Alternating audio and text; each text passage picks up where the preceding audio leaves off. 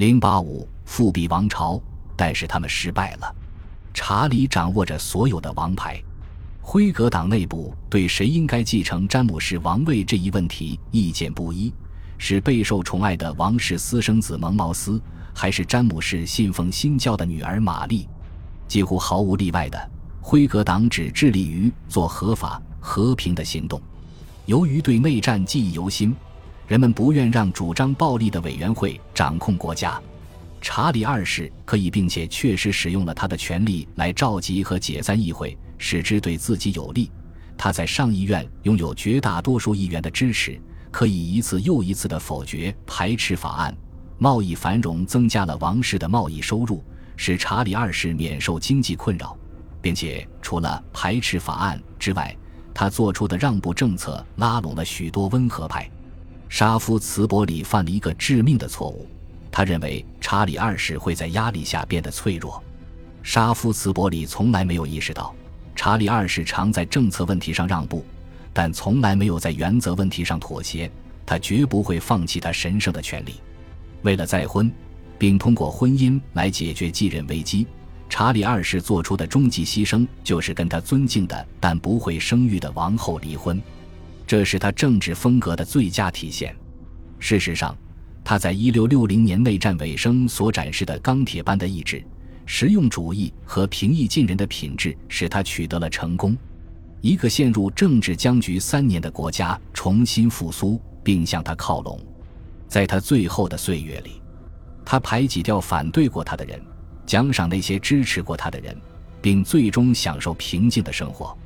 他所留下的国家由那些相信君权神授、英格兰教会的神权和当地人有处理自己事务的神圣权力的人掌管着。托利党人得意忘形，他们欢迎詹姆士二世登上王位。这种自满情绪遭到了粗暴的打击。詹姆士其实是一个偏执狂，他的苏格兰政府在17世纪80年代早期曾对叛乱进行过最严酷的镇压，并对非国教徒大量使用司法酷刑。更糟的是，詹姆士认为自己是温和的，他没有刻意计划效仿大陆模式。成为专制国王，但是由于贸易繁荣极大的增加了王室收入，因此詹姆士二世得以维持一支二十零零零人的军队。军队最引人注目的特征是职业化和职业指挥官的非政治观点。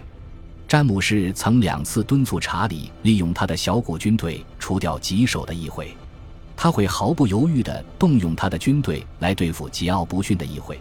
但不打算在没有议会的情况下统治国家。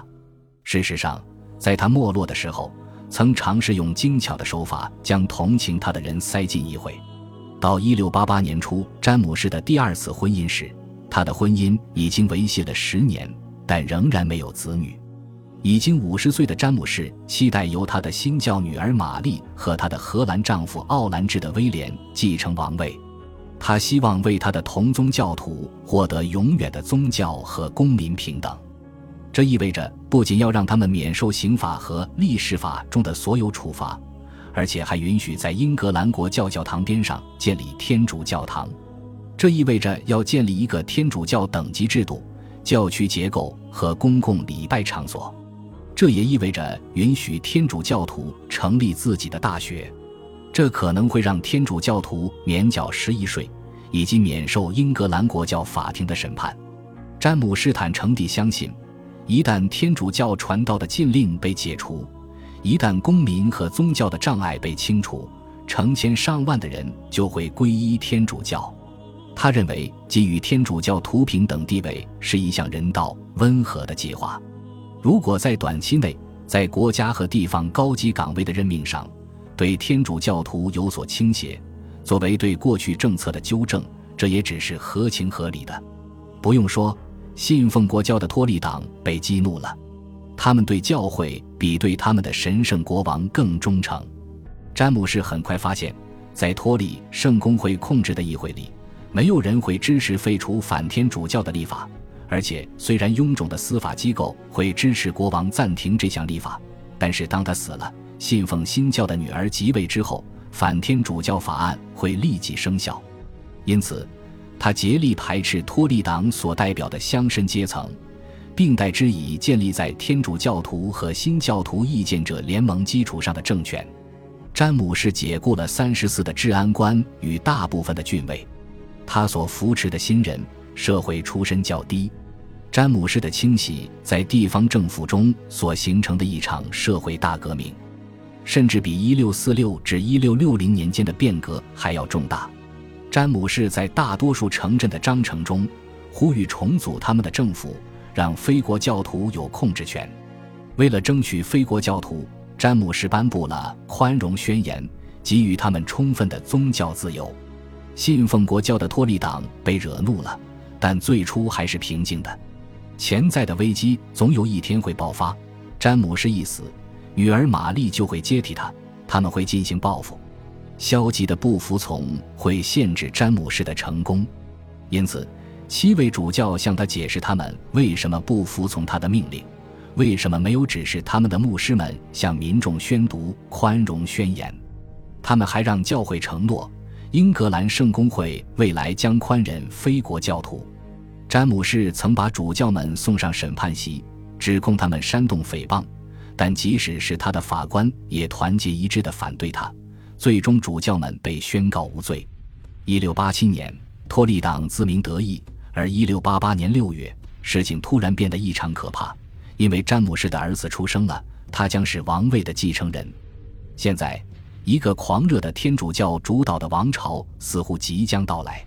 具有讽刺意味的是，虽然许多英格兰国教领袖将他们的宗教信仰放在他们的政治原则之前，但许多非国教徒选择将政治原则放在首位。他们毫不怀疑詹姆士只是为了眼前的目的而利用他们，因此。双方领导人联合起来，实行了权宜之计，邀请奥兰治威廉在武装人员的保护下来到英格兰，并向詹姆士进行抗议。也许他们真的相信这会迫使詹姆士同意威廉的羞辱性条款，召回旨在建立一个拥挤议会的令状，并发布建立自由议会的新命令，向法国宣战，成立委员会调查年幼的威尔士亲王的合法性。只有少数人愿意拿起武器参加威廉的入侵，但愿意帮助詹姆士的人更少。无论那些邀请威廉的人怀着什么期望，威廉本人肯定打算废除詹姆士。他的这一想法冒了相当大的风险。他唯一的借口是利用整个英格兰的陆军、海军和金融资源来向路易十四开战。但他是如何获得国王宝座的？这个问题并不那么清楚。最后。由于詹姆士已完全精神崩溃，威廉在几周内宣布与玛丽联合执政。詹姆士的军队和威廉的军队从未遭遇过。威廉于十一月五日在托贝港登陆，而后向东行进。詹姆士把他的军队带到了索尔兹伯里，他不停地流鼻血，延误了行军。随着他的行为变得越来越怪异和狂躁，他的许多专业军官和指挥官都抛弃了他。后来，詹姆士逃回伦敦，很快就落入威廉的手中。即便如此，他的处境并不是毫无希望。一系列含糊的许诺本可以让他保有大多数同僚和主要绅士的忠诚，但他已失去了理性。他两次逃脱。后来，詹姆士逃往法国。路易十四公开承诺用法国的军队来帮他复位，而威廉明确声明，除非他与他的妻子共同登上王位。否则，他不会保护这个王国，这让英格兰在政治上别无选择。几乎所有辉格党人和大多数托利党人尽其所能地合理化他们的行为，并以各种方式一致认为詹姆士已经腾出了王位，且把王位交给威廉和玛丽。一六八八年的光荣革命比一六四二年的大反叛更令人无法预料，而且其后果可能更重大。英格兰革命对国王的权力产生了持久的影响吗？答案是其影响非常小。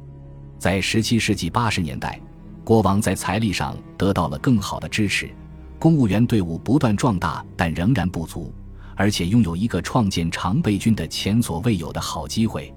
议会已经表明自己无法击败国王，无论是强加给国王他不喜欢的限制和条件。还是剥夺他迄今享有的权利。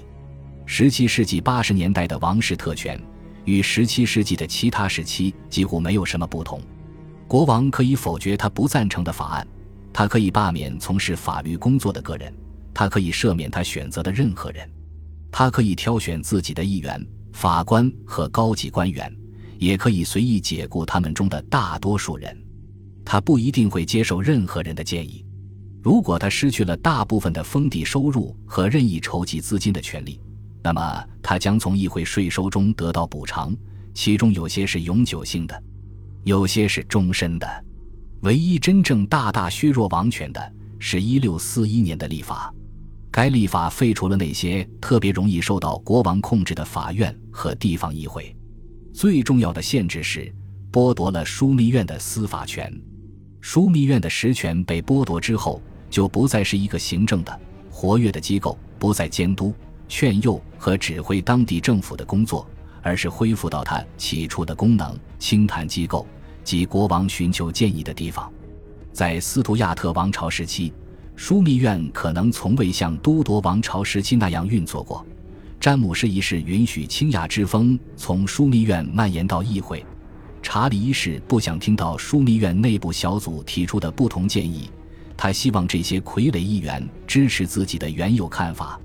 查理二世召集大臣们到他的私人住所举行仓促会议，秘密地制定政策，以便没有人知道发生了什么事情。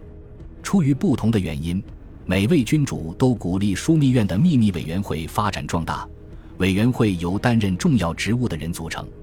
这是18世纪内阁议会的雏形，在1641年废除的其他议会法庭包括兴市法院、高级委员会、上访法院以及北部地区的议会和威尔士游行。在王政复辟中，查理二世的权力不受议会中的绅士的限制，而受外省的绅士的限制。都铎王朝和早期的斯图亚特国王制服不听话的郡县的几乎所有方法都已经被剥夺了。政府比以往任何时候需要郡县的积极同意。在17世纪60年代，除海关外，所有教会法律，如遗址法案、非法的秘密宗教集会法案和五英里法案及大部分安全事务，都交给了绅士阶层出身的地方长官，他们可以直接做决定，而不需要中央政府来判决。因此，废除君主制和共和制所带来的直接影响非常有限。即使是对查理一世的公开审判、定罪和斩首的记忆，也没有改变君主的君权神授的主张，或使其更尊重议会。毕竟，政治人士知道，弑君已经让民众付出了代价，它增加了而不是消除了对民众的压迫。资源与责任相匹配的问题变得更加明确，但问题本身既没有增加，也没有解决。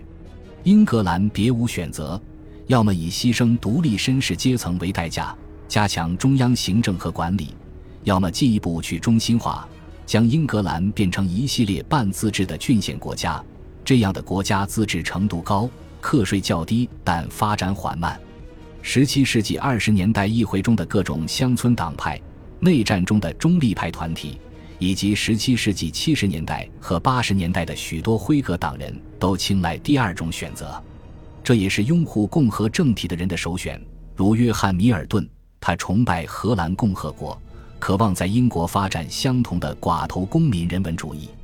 最为戏剧性的是，这是民主集团的理想选择，他们希望让总督承担更大的责任，让政府服从享有主权的人民的自由，因此他们敦促将权力下放给当选的地方治安法官和陪审团。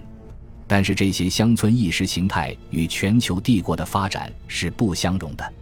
英格兰扩张到了西印度群岛和北美东部沿海地区，与南美、西非、印度和印度尼西亚建立了广泛的贸易网络。即使只保护地中海南部和东部的重要贸易，也需要强大的海军和军事力量。这只能通过国家增加税收和发动战争的能力来维持。一六八九年以后。路易十四和流亡的詹姆士二世都威胁要引入天主教会和专断政府，最终迫使英国进行必要的宪政和政治变革。下一章将介绍这些变革。斯图亚特王朝时期是紧张局势未得到缓解的一百年。恭喜你又听完三集，欢迎点赞、留言、关注主播，主页有更多精彩内容。